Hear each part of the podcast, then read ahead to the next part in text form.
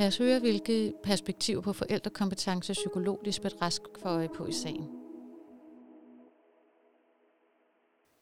Lisbeth, når du ser på psykologen og familiebehandlerens beskrivelser af forældrene Mik og Katja, hvad er det så for nogle perspektiver, du ser, der træder frem? Øh, I begge øh, udtalelser, så vil jeg først og fremmest sådan være ydmyg og sige, at det er jo taget ud af en større sammenhæng. Fordi der kan stå meget andet end det, jeg nu siger, jeg hæfter mig ved. Det kan stå andre steder, hvis... Ja, øh, psykologen udtalelse fremstår sådan mere, øh, hvad skal man sige, øh, optaget af det, der er øh, det problematiske i henholdsvis Katja og Mix øh, tilgang til at være forældre. Altså der er øh, en oprensning af, hvad, der, hvad, de, hvad de begge to ikke kan og ikke for, formår. Og, øh, og, og, og det, der fremgår tydeligst, det er jo, at øh, psykologen ser en øh, reduceret mentaliseringskompetence hos dem begge to. Og det er jo noget af det, som man så vil sige, at her giver det anledning til, at der skal kompenseres eller øh, ja, gives noget supplement til det her barn, for at han kan, altså hans selvudvikling kan øh, få næring. Familiebehandlerne, der øh, kan man sige, der, der er der en optagethed af øh, noget med, også med øh, historikken.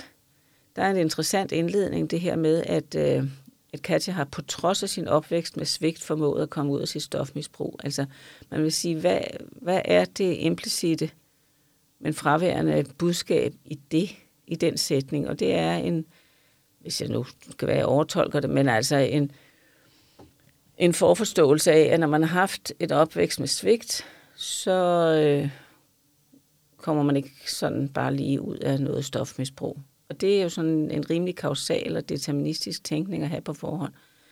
Men det kan jo være en erfaringsbaseret viden, den familiebehandler har.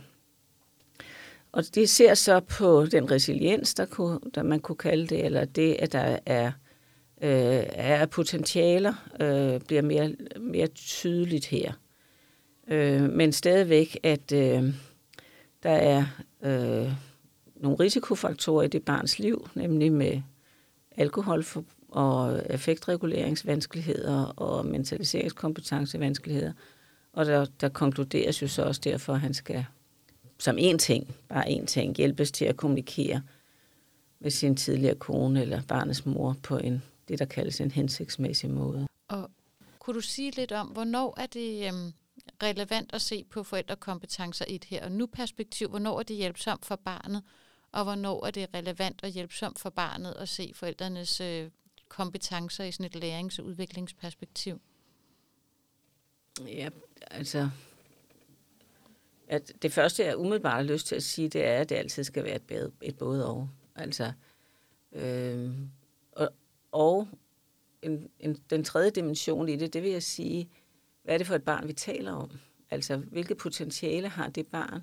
og hvad er der i det barns øh, netværk? Altså, fordi når jeg, når, her når vi sidder og taler om forældrekompetencer, så, så har jeg jo en ivrighed efter at, at øh, supplere det med at tale om omsorgsgiverkompetencer. Fordi at øh, det er jo, forældrene er jo øh, vældig vigtige, øh, men øh, der kan jo være en gudsbenået pædagog i barnets daginstitution, eller en, øh, en elskelig moster, som træder til, eller hvad det nu kan være. Så jeg vil, jeg vil sige, vi skal altid... Først, første blik skal være på, hvad sker der her nu? Hvilke interaktionsmønstre ses der? Hvordan øh, fodrer barnet øh, forældrene til? Fordi altså, vi må tale om det interaktionistisk, sådan så vi siger, der er aktører, som spiller en rolle for hinanden. Forældre kan samtidig sige, at han er et meget nemt barn og det betyder nemt for mig. Øh, eller at han er et meget vanskeligt barn, og det betyder vanskeligt for mig. Og så er mig, meget er jo vigtigt, fordi hvordan, hvordan påvirker barnet forældrene til at blive forældre? Og hvordan påvirker forældrene barnet til at blive sig? Og så jeg vil altid starte med at sige, hvad udspiller der sig her og nu, i hvilke kontekster og hvilke arenaer, og hvor ses det mest og mindst. Når det så er øh, beskrevet, så vil jeg gå på opdagelse i at sige, øh, hvad er der af historik? Øh, hvorfor nogle levede erfaringer omkring øh, at være i et gensidigt forpligtende forhold, kan vi se hos parterne? Øh, og og hvad, altså, hvad, hvad viser de af motivation? Altså en rådgiver kan jo ikke komme til med held og øh, facilitere forandringsprocesser, uden at der er en motivation for forandringen i den retning, som gavner barnet. For motivation er der jo altid, men det kan stride i alle retninger. Men så også et potentiale for at kunne det, der skal kunnes, hvis man kan sige det sådan. Fordi det, altså, man kan jo ikke overlade et barn til øh, de potentiale, forældrene har, hvis det er på et ikke tilstrækkeligt udviklet niveau. Der kan være kognitiv øh, reduktion, der kan være psykisk lidelse, der kan være misbrug, der kan være alt muligt, som forhindrer dem i at kunne være indlevende og relevant afstemmende over for barnet. Og der er man den professionelle nødt til at kunne se længere end den forældrene selv ser, eller længere end barnet selv ser i retning af, at vi vil gerne være sammen. Men, man kunne se potentialet og motivationen, retter det sig derhen imod, hvor det gavner det her konkrete barns konkrete udvikling. Øhm, og i forhold til den anden akse, er der nogle gange, hvor det godt kan alligevel være meningsfuldt, selvom det er dit generelle perspektiv, at øh, livssituationer og omstændigheder har betydning, hvor det alligevel har betydning at træde længere over i aksen i forhold til, hvad er det, der er iboende forældrene? Absolut. Og det er også derfor, jeg tænker, at vi er nødt til at tale om det som et øh, midt imellem, eller et både og. Fordi at, øh, skal man sige, der er en genetisk dimension. Altså selvet er jo en både en, en øh, biologisk og en social og en, altså, øh, konstruktion. Det udvikler sig jo på baggrund af noget genetik. Vi ved for eksempel, at vi kan se øh, psykiske lidelser i generationer.